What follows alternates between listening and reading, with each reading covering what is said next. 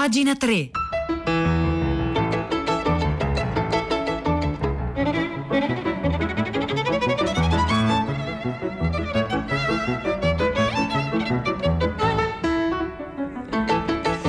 Buongiorno, buongiorno, un caro saluto Edoardo Camurri e benvenuti a questa nuova puntata di Pagina 3. Oggi è eh, il 12 maggio, mercoledì, sono le 9 in punto. Noi iniziamo la nostra rassegna stampa delle pagine culturali dei quotidiani, delle riviste e del web.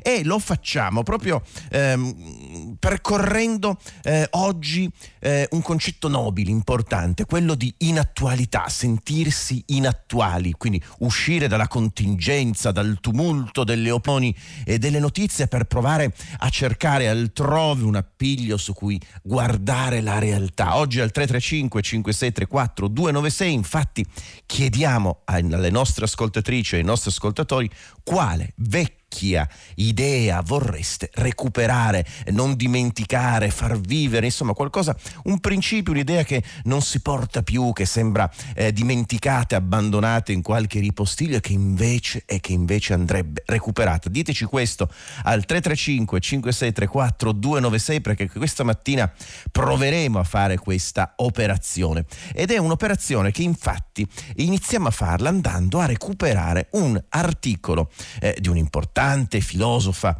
eh, come Marta Nussbaum, uscito sul ehm, uscito, eh, pensate un po', il 29 ottobre del 2010, eh, uscito sul Times, ehm, supplemento letterario del Times, che internazionale.it ha voluto recuperare proprio in questi giorni, in un'operazione di inattualità totale, quindi un articolo che ha 11 anni e che però letto adesso, beh, ci fa un po' eh, pensare, perché insomma dopo il periodo pandemico, eccetera, le riflessioni di Marta Nussbaum in questo caso, beh, insomma, sembrano inattuali, inattuali a maggior ragione perché reclama un recupero del vecchio sapere umanistico nelle scuole che in questo momento ci sembra illuminante. Il suo pezzo si intitola Il potere del sapere, lo troviamo ripubblicato in questi giorni dal sito di internazionale, internazionale www.idea.it. Vediamo quale vecchia idea Marta Nussbaum recupera, non vuole dimenticare, vuole fare rivivere.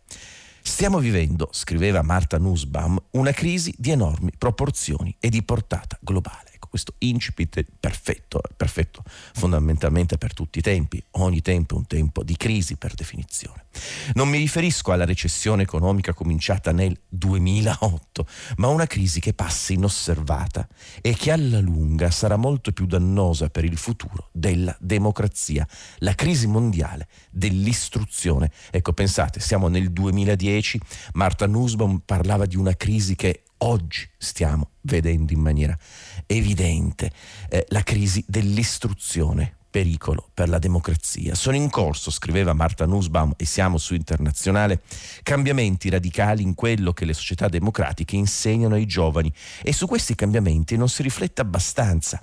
Attirati dal profitto, molti paesi e i loro sistemi scolastici stanno escludendo alcuni saperi indispensabili a mantenere viva la democrazia.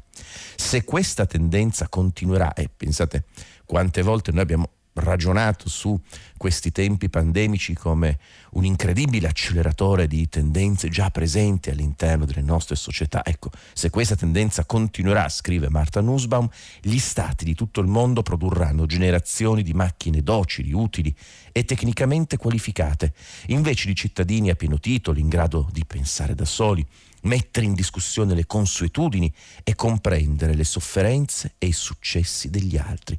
Ecco, il sapere umanistico, il sapere che non è utile, ecco, è anche il sapere che però ci consente di entrare in relazione con gli altri, di provare empatia e quindi di, essere, di sentirci parte di una comunità, uno degli elementi fondamentali dell'identità democratica.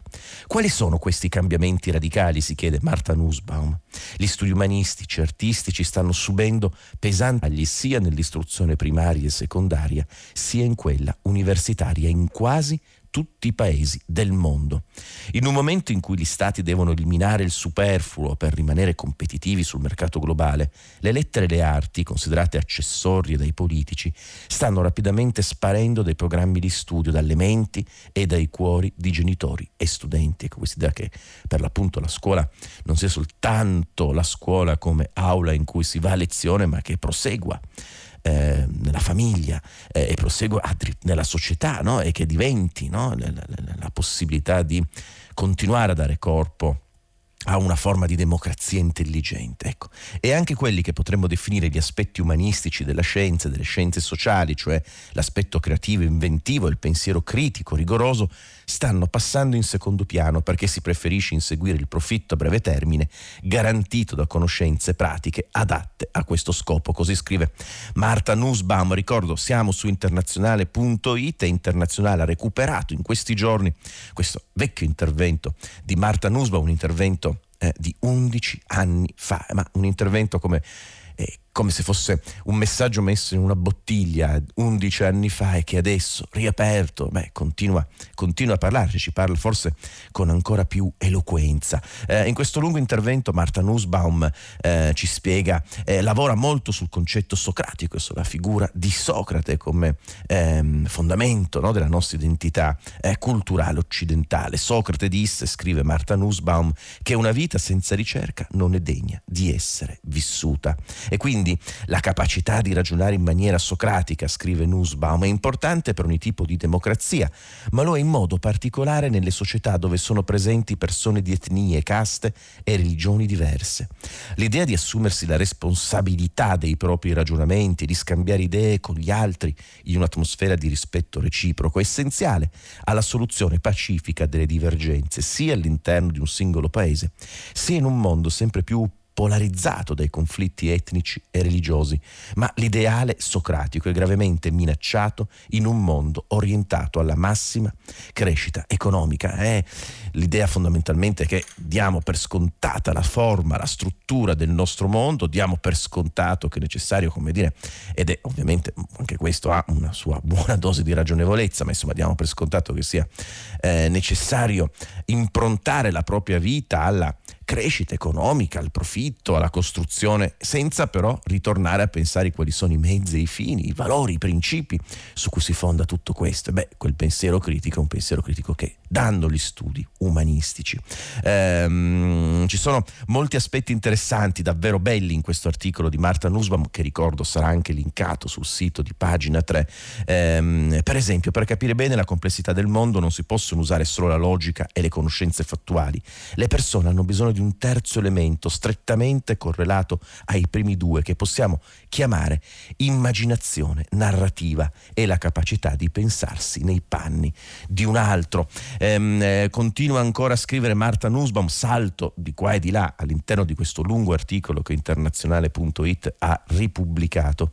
Il pensiero critico non è veramente importante nell'istruzione a scopo di lucro. La libertà di pensiero degli studenti è pericolosa quando quello che si vuole è un gruppo di lavoratori obbedienti e professionalmente preparati, in grado di realizzare i progetti di un'elite che punta tutto sugli investimenti stranieri e sullo sviluppo tecnologico. Gli educatori che hanno come obiettivo solo la crescita economica non vogliono che si studi la storia dell'ingiustizia di classe, casta, genere e appartenenza etnica e religiosa, perché questo spingerebbe a riflettere in modo critico sul presente quando appunto è una frase importante, un'espressione importante questa di Marta Nussbaum, è il sapere critico è pericoloso per chi non ha bisogno di sapere critico per, proseguire all'interno di fini e mezzi non pensati, ma la democrazia ha bisogno del pensiero critico e di ripensare se stessa come fondamento stesso della pratica, della pratica democratica. E quindi Marta Nussbaum nota uno scollamento no, tra il modo in cui il mondo va, per l'appunto, e il modo in cui il mondo invece dovrebbe andare se teniamo come dire, stretti principi eh, democratici. Ma insomma vi segnalo questo articolo che è davvero interessante di Marta Nussbaum che internazionale.it ha recuperato dopo 11 anni e questa mattina l'abbiamo detto al 335 5634 296 proviamo proprio a tirare fuori idee vecchie, idee che vorremmo recuperare, non dimenticare e far rivivere. Ditecelo al 335 5634 296.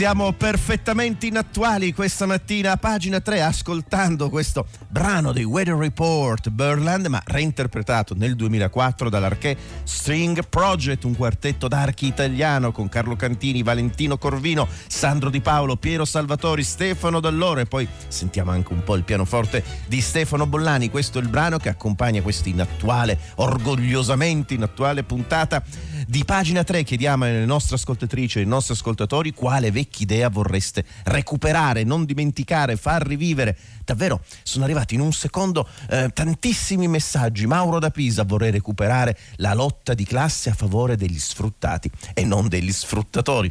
Il pensiero cibernetico, ci dice Matteo. Beh, negli anni 90 era eh, formidabile il pensiero cibernetico, ma continua a vivere in altre forme ancora oggi. Luciana, quale vecchia idea? Educazione, per esempio, e capacità di dire grazie. Ecco, questi sono alcuni dei molti, molti messaggi eh, che stanno arrivando. Andate sul sito di Radio 3 per vedere poi i messaggi, come vengono pubblicati e quanti arrivano e come noi costruiamo una specie di eh, rifugio ehm, eh, di, di, di, di, fienile dentro il quale no, conserviamo queste vecchie idee che noi vorremmo recuperare. Pietro del Soldà, buongiorno.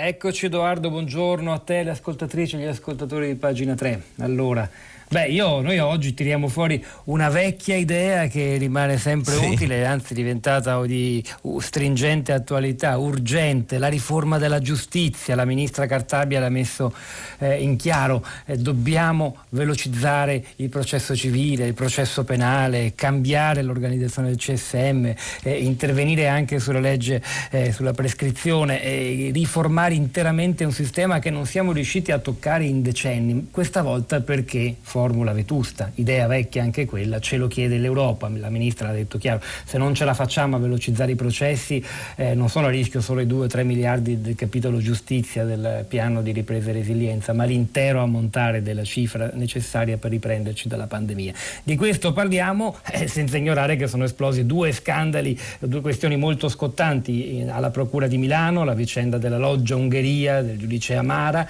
e poi da ultimo anche la messa in questione della nomina di Prestipino capo della Procura di Roma che occupa le pagine dei giornali questa mattina, che evidentemente induce a riflettere anche sul ruolo del CSM, anche di questo si dovrà occupare la politica riformando la giustizia.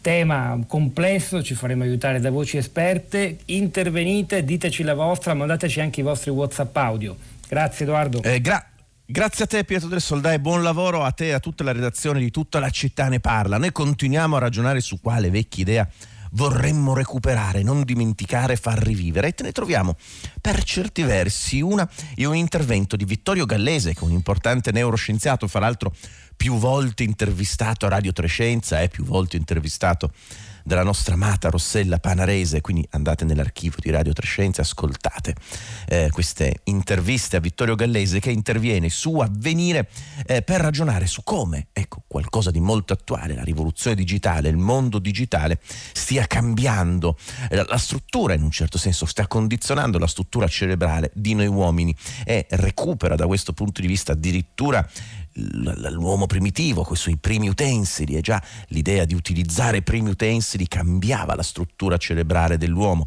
il mondo esterno per certi versi è un prolungamento del sistema nervoso umano. Eh, scrive Vittorio Gallesi in questo articolo che troviamo su Avvenire oggi fra l'uomo e digitale, dialogo al vaglio delle neuroscienze, eh, per esempio che nel suo lungo cammino evolutivo la cultura umana è strettamente intrecciata allo sviluppo tecnologico che è il risultato dell'umana tecnologia tecnologia cognitiva. Ecco, pensate un po', volendo recuperare la riflessione di Marta Nussbaum, beh, quella società del profitto spesso ci abitua a pensare che il mondo tecnologico è un mezzo e quindi in questo caso lo pensiamo totalmente neutro. La vecchia cosa, beh, un coltello è neutro, poi dipende te come lo usi, se lo usi per tagliare la bistecca o se lo usi per far del male a qualcuno, ma è responsabilità dell'uomo, non del coltello. Questa idea appunto neutralizzante del mezzo, ma in realtà il mezzo determina il fine, no? prefigura il fine sempre e questa è soltanto come dire, una considerazione che una consapevolezza del pensiero critico può fare eh, ed è una vecchia, antica eh, considerazione. Ehm, sempre poi in questo articolo appunto Vittorio Gallese su avvenire ragiona su come lo smartphone per miliardi di esseri umani è ormai una vera e propria tecnoprotesi corporea, uno schermo pelle, strumento di una nuova visione performativa scandita dal movimento delle dita sullo schermo. Ecco lo smartphone come eh, nuovo tamburo su cui battere e predicare e propagandare i nostri riti.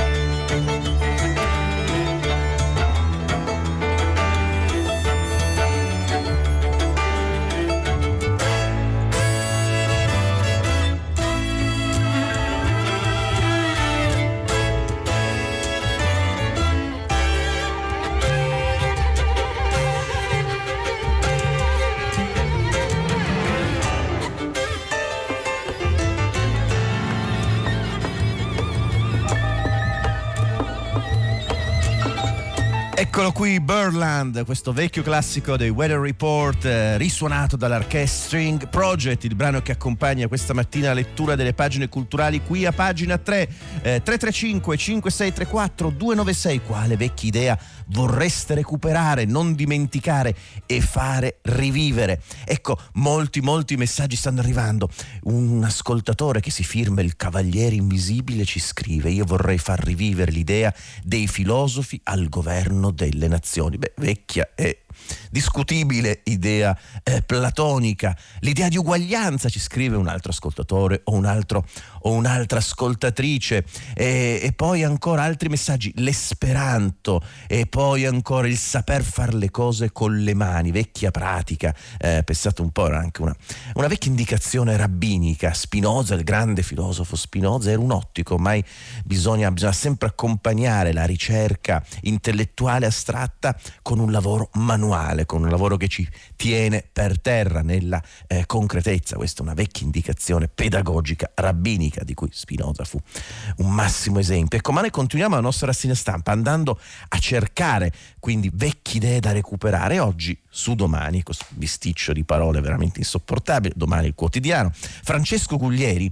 ehm, scrive un articolo intitolato L'arte malinconica di maneggiare libri usati e che è un ehm, nostalgico, dolce articolo in cui Francesco Guglieri racconta della sua passione non solo sua, la, io per esempio la condivido totale per i libri vecchi, eh, quelli che si trovano sulle bancarelle dei remender, eh, questa, questa idea di andare a cercare, scovare ehm, libri che nessuno legge più o che comunque non stanno nelle classifiche, nelle pagine dei giornali per trovare lì una luce da rimmemorare, no? una vecchia idea beniaminiana, eh, blochiana, no? che soltanto riattivando potenze eh, del passato che non si sono ancora manifestate, beh, noi possiamo immaginare eh, una rivoluzione, un'utopia, una speranza possibile.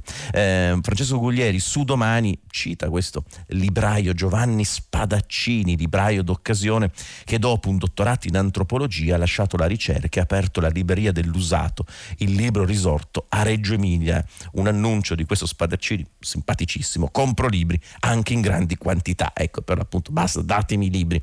È impresa economicamente probabilmente non perfettamente eh, proficue, ma che danno invece voce e corpo a un'idea, a una scelta di campo, ci scrive Francesco Guglieri su domani, un rifiuto dello tsunami delle novità del tempo furente che tutto disgrega e dissipa nella sua indifferenza e violenza, una scelta di campo, quella per gli irregolari, gli sconfitti e i malinconici. giustamente, l'abbiamo citato anche noi, Francesco Guglieri ricorda la figura filosofica di Walter Benjamin che eh, per l'appunto da ragazzo faceva anche il venditore di libri usati per mantenersi quando il padre lo voleva invece eh, così, trasformare in un impiegato di banca non avendo capito niente del genio del figlio. Eh, quindi appunto anche lì la logica del profitto la logica del demone, della propria passione, della propria inattualità.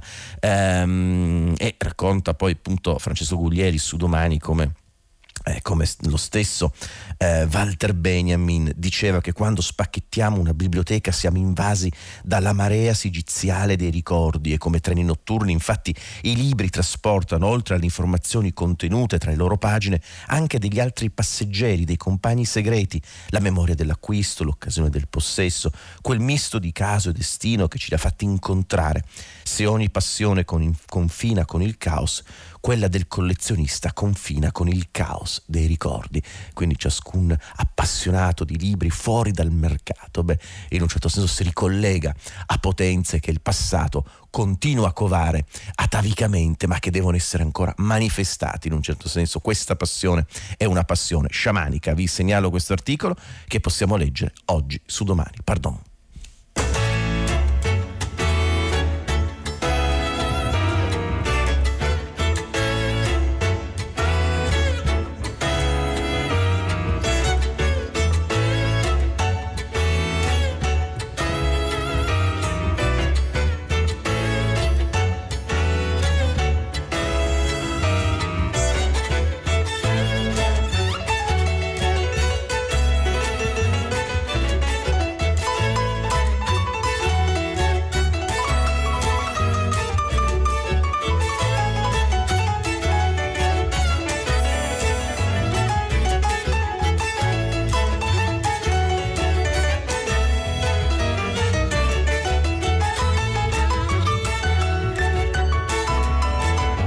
Ed ecco ancora i Weather Report. No, no, non sono i Weather Report, ma il meraviglioso Orchestring Project che rifanno Birdland, un brano storico, forse il più famoso dei Weather Report, con Carlo Cantini, Valentino Corvino, Sandro Di Paolo, Piero Salvatori, Stefano Dall'Ora e Stefano Bollani, ospite eh, di questo quintetto d'archi italiano. Eh, ne continuiamo la nostra rassegna stampa, stiamo chiedendo alle nostre ascoltatrici e ascoltatori quale vecchia idea vorreste recuperare, non dimenticare, quindi far rivivere. Arrivano molti messaggi, eh, per esempio Luciano scrive mi piacerebbe fossero ripresi gli studi sulla cultura popolare o delle classi subalterne di Gramsciana memoria, ma ne aggiungiamo anche, pensate al lavoro meraviglioso di Nuto Revelli sul mondo, eh, sul mondo dei vinti.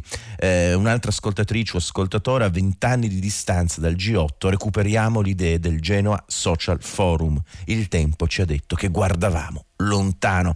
Eh, questi sono alcuni dei messaggi davvero tanti che stanno arrivando questa mattina a pagina 3. Ma a proposito di recuperare idee, eh, c'è un'iniziativa di Radio 3 eh, che lavora proprio in questa direzione. L'iniziativa è Ti racconto un museo. Allora l'invito è questo, cioè prendete il vostro smartphone, registrate non più di un minuto di un messaggio WhatsApp eh, in cui raccontate il vostro museo preferito, quello a cui siete più legati, quel luogo in cui vi rifugiate, andate a recuperare idee, pensieri che sfuggono all'attualità ed elogino l'inattualità.